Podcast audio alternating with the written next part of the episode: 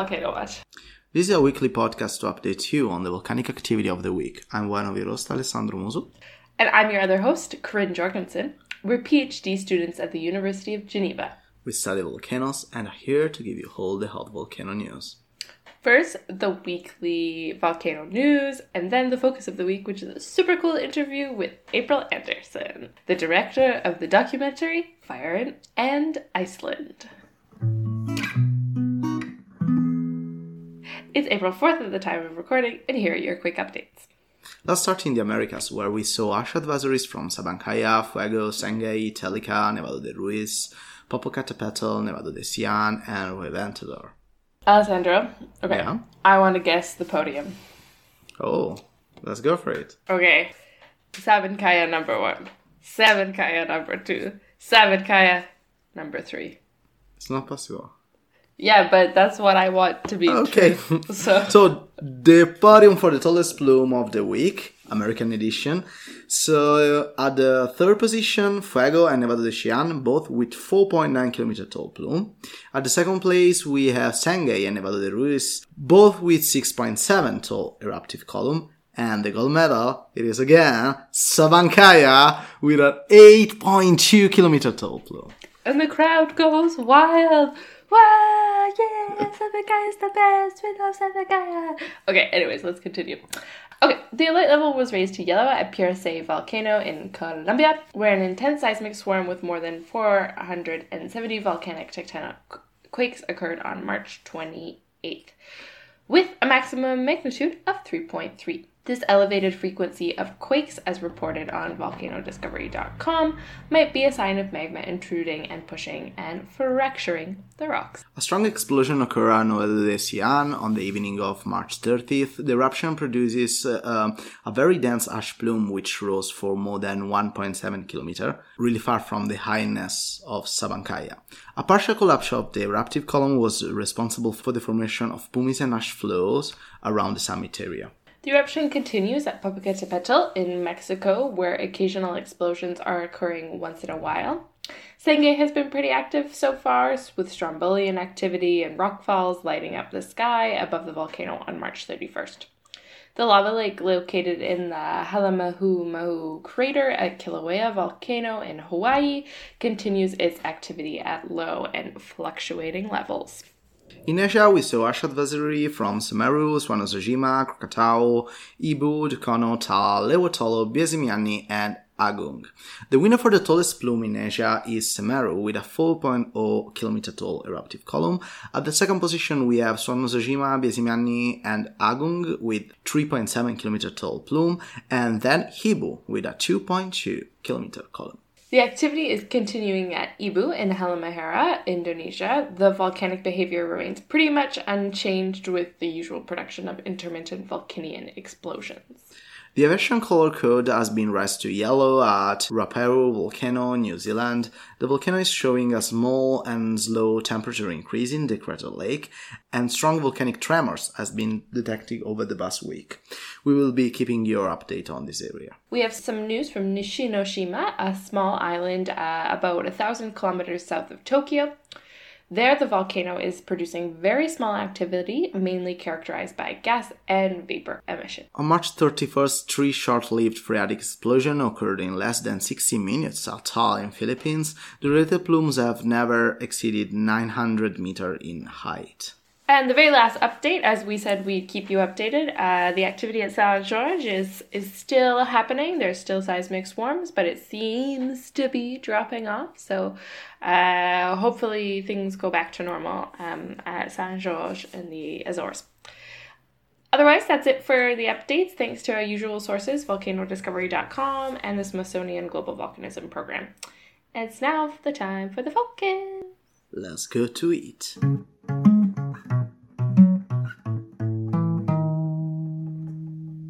April Anderson is the director, editor, and cinematographer of the documentary Fire and Iceland. It's a documentary about the 2021 eruption in Iceland and features some of the most amazing footage I've seen of the eruption thus far.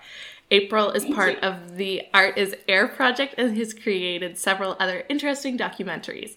Today we're going to ask her some questions about her documentary, Fire and Iceland, which you can access at fireandiceland.com slash documentary, which we'll link in the episode description and on our Twitter. So April, uh, thanks so much for joining us. How's it going? It's my pleasure. It's my pleasure. Well, we're we're just kind of buzzing because we just got back from Iceland um, uh, from our premiere of Fire and Iceland in the Bio Bioparadis in uh, Reykjavik, the art house there. It was a pretty phenomenal experience. Nice. Okay, so um, just for the listeners who might not know, can you just tell us broadly about what the documentary is about? Yeah. Uh, well, we actually were looking for a project. We had just finished uh, in 2019. We'd finished our first documentary in Iceland, which was called Tales of Iceland. It was about the um, the horse culture the people, their their bond with the horses, and that was a phenomenal experience as well. So we were like we were like having postpartum depression and like looking around going, okay, what are we going to do after that? And then boom, this volcano just like literally erupted yeah, and out of nowhere. Although, you know, there were rumblings, but of course there's always rumblings. You never know when a rumble is going to turn into a spitfire. But um, March 19th, 2021, um, my husband and I, this happened. My husband and I looked at each other and we went, but there's no flights. How are we going to get out of here to go see? Because we're in lockdown, COVID lockdown. So we like tortured ourselves and got, were tormented for two months almost uh, till May 2nd when we were able to book the first flight out of New York to uh, film the volcano. We did. We decided then and there that that's going to be our next project. So we arrived with no big plan in mind except for to actually document what was happening in the moment, which we did. But then we realized when we started talking to some of the people that we were privileged to be able to speak with and interview, we realized that there was so much more to this. There's so much more depth to volcanoes, to the volcanic, what I call the volcanic culture uh, which is people who live in the shadows of the volcano. They deal with it. They uh, it, on whatever level it it tends to happen because you never know when it's going to be life threatening. It's going to be just pretty like this one was. It was interesting to peel back the layers and to see what is what's really underneath uh, in in in people's minds and hearts and the passion for life that people have and it was it was it was quite a monumental experience, especially having gone in with no plan. Yeah, I can imagine. Actually, that was one of the things we were going to ask you. It's because often volcano documentaries seem really quite centered around the volcano itself, but this one was really focused on the people behind the volcano, which mm. I thought was really fascinating, really interesting. Was it hard to find people who wanted to talk to you about it, or were people just bubbling? People were bubbling just like the volcano. They were bubbling, just like you said. Um, actually, because also COVID was still happening, and there was still there were not a lot of tourists there in May when we went. It was just starting to happen, and of course, the volcano was one of the single biggest events that like kind of jump started the Icelandic economy uh, after mm-hmm. being in COVID for a year. Actually, people were quite willing to talk which was really great. As you as you saw, we we got people from different walks of life. We had journalists, we had performers, we had artists, we had uh, the search and rescue. Uh, we kind of tried to hit uh, as many angles as we could while we were there to um, to kind of like illustrate what what a volcano means to the people who live there. Uh, we tried mm-hmm. to we focused on the people who actually live there and not on the tourists who are going to see it. This documentary is exactly a window on different elements around the uh, volcanic culture and also the eruption itself and people that how, how they they feel also them artistic uh, production and everything and what inspired you most uh, during uh, during the artistic production of your documentary and what what elements you feel you felt needed to be brought to the light most in your documentary? I think i think it's in from the artistic standpoint i think artists were so inspired by what they were seeing because you could get so close to this volcano. It's not like it was it was like you could get up close and intimate. I you know you feel the heat on your face and you have little bits of ash falling on you. I mean that's how close we were getting. It was like right there And that's very rare to be able to get up that close to a volcano. And so I found that it was really inspiring to so many artists that we met. Um, we have uh, one artist who does uh, ex- deals in expired Polaroid film, the, the peel aparts. He he actually opened up a whole new world as far as different kinds of photographic art. I had never seen this kind of art before, and much less seen it taken uh, pictures of volcanoes on these expired Polaroid films, so that it's all kind of very like um, worn and weathered, just like the way you feel like walking up to the volcano and the, and the endless path. You know, it was it was like very it was very inspirational to talk to the artists and see how they were how, how they were so passionate about what they were creating as a result of this this event. Nice, cool, very good. So uh, also the footage of the of the documentary are absolutely stellar, incredible to see. And uh, did you guys have any issues or difficulties with filming? And what sort of prep work or things you prepare for to film a volcano like this? Or was there any? I mean, I assume if it's your first time filming a volcano, maybe there was some learning that you did along the way. Oh my god! It was like it was so hard. It was so freaking hard. It was like it was actually the most taxing and challenging uh, physically uh, shoot that we've ever done ever.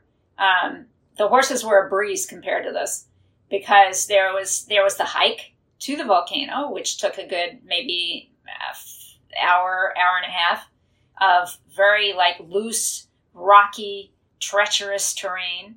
As the search and rescue guys said, there were like broken legs and, and heart attacks and strokes like every day happening, you know, going going back and forth. And as um, Valur Grettisson said, who was the um, the editor in chief of the Reykjavik Grapevine, who was a big part of this, he said uh, Icelanders don't get killed by volcanoes; they get killed on the way to the volcano and on the way back. And I was I so related to that because it was like you know lugging. We actually came with too much equipment the first time uh, so we had all this stuff strapped to our back, and we were like, "Oh my God, this is so not happening again." Um, and of course, then you have to deal with the weather. Um, we were lucky; we had a lot of good good weather, not a lot of rain, uh, but it was windy. So trying to capture interviews on the slope of the volcano, first of all, with the noise of the volcano behind you, and then with the wind it was like no matter what you did, you were going to get a wind noise. So um, Martin did an incredible job with with um, kind of like filtering out uh, most of it um, to the point where it wasn't actually too too bad at all in most of it. That was actually um, the part you said about the Icelanders not getting killed in the volcano. I thought that was really interesting, and I, I thought this was like the idea of like the safety culture around the volcano was was really quite cool because I mean you often see like videos of tourists doing these like you know silly things. So did you find that this was kind of like unanimous uh, across all the Icelanders that you interviewed that they all kind of had this this like respect and this this knowledge of like safety around volcanoes? Well, the search and rescue people, um, they really kept everybody safe. They they are not there, as they said, to tell you what you can't do, but they would give you a good reason why you shouldn't, and then it was on you. So, um, and and while we were there, and this was a huge issue while during the whole eruption, was people walking on the cooled lava, um, not be as cooled as they think, and just yeah. a thin crust over like thousand degree lava. So um, we're I think I think it was really quite incredible that nobody actually lost their leg. That was reported anyway. It was uh, they they really did an incredible job of of helping each other, helping people understand what they yeah. should and shouldn't do, and keeping, like I said, they were rescuing people constantly. Yeah. So cool. really interesting. So we, we, we too had uh, the unique opportunity recently to witness a live eruption, and it is certainly uh, an experience that goes far beyond the ordinary and leading us somehow to experience very complex emotion and to see life and the planet we are living on from a completely different perspective. So uh, I'm just wondering which emotion and reflection this experience uh, caused for you. Well, it was a feeling of being infinitesimal in the scheme of the world and, and things in general, or even beyond our world. Just feeling so, so tiny and, but not insignificant because it's like there's sometimes you feel tiny and insignificant and that that's like just depressing but you know to uh, you felt tiny but you felt like like this was the most incredible thing that you'd ever seen and you you, you kind of had to stop and just just and take it in you know take it in take in the primal power of it is really what it was is it's like there was just so much uh, of a basic creation that that um, that was involved in this. This this is land being created before your eyes, and this is this is how all of Iceland was formed, but, but with volcanic eruptions. So it was it was really humbling. Yeah, that's frankly. the word. We were in La Palma in October, and that's the word. I was going to ask you which one. Yeah, yeah, yeah, yeah, yeah, yeah. So we were there what to was just. That like? It was crazy. Yeah, it was really, crazy. really crazy. It, it's different though because, like, obviously, La Palma has affected the people there a lot more. I think, at least in terms of like destruction of, of infrastructure, than it had at Iceland. So I imagine like the public's perception in Iceland versus um in La Palma it was a bit different.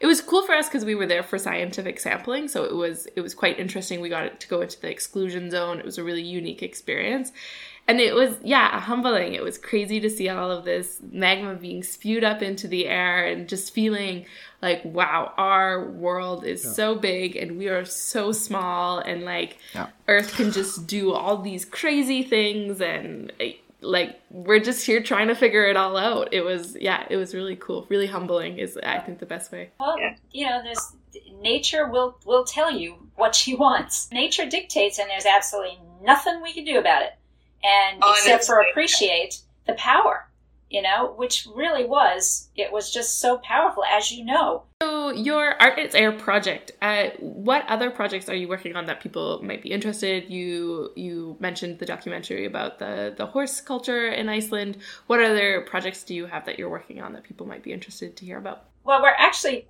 hoping to roll this one out during the course of this year and maybe take it on the road maybe go to europe um, in the summer depending on if we can find a couple of art houses that might want to show it, you know, we would we would do our summer summer trip, our summer vacation, you know, like taking taking the, the film on the road. So we're concentrating really on rolling it out and uh, trying to keep keep it going, submitting to film festivals and things like that for this year. Do you have any uh, projects in the past that are on your website that you'd like to maybe mention? Uh, well, we did a lot of work with um, Circus Warehouse when they were alive here in in uh, Long Island City, um, and um, the performers and and the students and the people who, of course, Circus Warehouse had to subsequently close during you know due to COVID. Um, so I did a few shorts for them. Uh, there's one called Circus Alive, which was the last one we did, uh, which kind of reflected how we kind of descended into the pandemic. Um, that's on our website. Also, along with Viral Life, which was something that I started when we couldn't go anywhere, and I was like, "Oh my God, what am I going to do now?" So I did uh, Viral Life, which was a series of of um, twelve uh, short interviews, like five minute interviews, I did with artists and people who kind of lost everything uh, in in the pandemic, but how they are survivors and how they're going to come back. So there's a lot on uh, on the Viral Life page. So you know there were there there's a few things that we've that we've done that you know it's it's all on on the artasair.com artasair.com website. I like I have to enunciate because they're like art is air, art is air, art as air. Um, and so on the Art as Air website, you can also access the Fire and Ice documentary. Yes, you can access on the on yes, you can access the Fire and Iceland website which has the information that where you can watch it on Prime Video, Amazon Prime Video, and on uh, in the U.S. and U.K. And if you're not in the U.S. and U.K., it's on Vimeo on demand worldwide with ten caption options. Nice. Yeah. Cool. Very cool. So. Uh, going fastly back to the to the documentary, is there any part of uh, of the film that is your favorite? Maybe because was hard to read. I don't know, bit tricky to do, and you are particularly satisfied with, or well, I'd have to say that I, I'm proud. Of, I, I'm proud of all of it because everybody was so forthcoming and giving. I, I, I have to say one of the highlights was interviewing Ragnar Sigurdsson, the uh, photographer, the volcano guy, um, who has made his life's work documenting all the volcanoes in Iceland. And he's got five million photographs and on back files. Um, and he was he was one of those people where you really, I just kind of like asked him out of the blue, you know, if he'd be interested. And when we got there, I mean, um, you know, I, I really didn't know what to expect. He didn't know what to expect, but we kind of just kind of like like slipped into this easy kind of synergy of he would just he just kind of opened up. He just kind of opened up like a flower and and like like kind of like really told me how he felt about it. And to me, that was that's that's what I always go for when I'm you know as a documentarist. I want to get to the core of what is what makes people passionate, and I feel like that was that was a good one that was a good one. And I, yeah. I you know, I'm, I'm grateful that he decided to open up like that. Cool. Very cool. Okay, um, I think that's all our yeah. questions. So, do you have any final things you'd like to say? Any social medias you'd like to plug, or anything like that? Well, we're on Facebook. Art as Air uh, is on Facebook, and uh, Art as Air Project is on uh, Instagram. But you know, it's always great to pick up people who, again, are like-minded, who kind of like are uh, passionate or they don't have to be artists they could be appreciators of art you know that's just as important so yeah give us a look and a like i figured i might mention yeah. too I, I, should probably bring up martin chittle who is my partner in everything i don't think i, I don't think we touched on on on him at all and i just wanted to say that you know we do everything in-house we do uh, the the the, the uh, filming the editing he does the sound design. Uh, he does the you know the aerial photography. So yeah, we're we're a, t- a team, and um, and, and again, it's it's really gratifying to know that you know when you put something out there, you, you really didn't make it. It was just us made it who made it. So that's there's a lot of pride in that. Sounds good. This was really interesting. Thanks. Yeah, it's, really. Thank you we, very much. We spent a lot of time thinking about the science of volcanoes. So this it was a really cool to spend a little bit of time thinking about more of the human aspects of it. So I really appreciated that. Yeah, me, me, too a lot. Yeah. It's also important to see different perspective of one event. Thank you. I, I really appreciate that. And and you know, and of course the science part really is enthralling also. So it's like you know that's that's like the other side of of of the the coin. You know, there's the human side and yeah. there's the science side, and you know, it's it's good that it's good if we can keep those together. You know. Yeah, yeah, very much so. yeah, yeah, yeah. And it's also very important to, to definitely not. Yeah, we definitely we need both sides. So it's it's great to see projects like that, and it's even better when scientists get uh, get to watch projects like yours. Thank you. I, I really appreciate that. that's re- that's really makes me feel great. Well, it was really great talking to you. Um, and uh, yeah, thanks so much. Thank you for your interest and and you know thank you for your support as well of our baby volcano effort. Yeah, yeah, super good. Well, have a wonderful rest of your day. Take care. Thanks. Bye. Bye.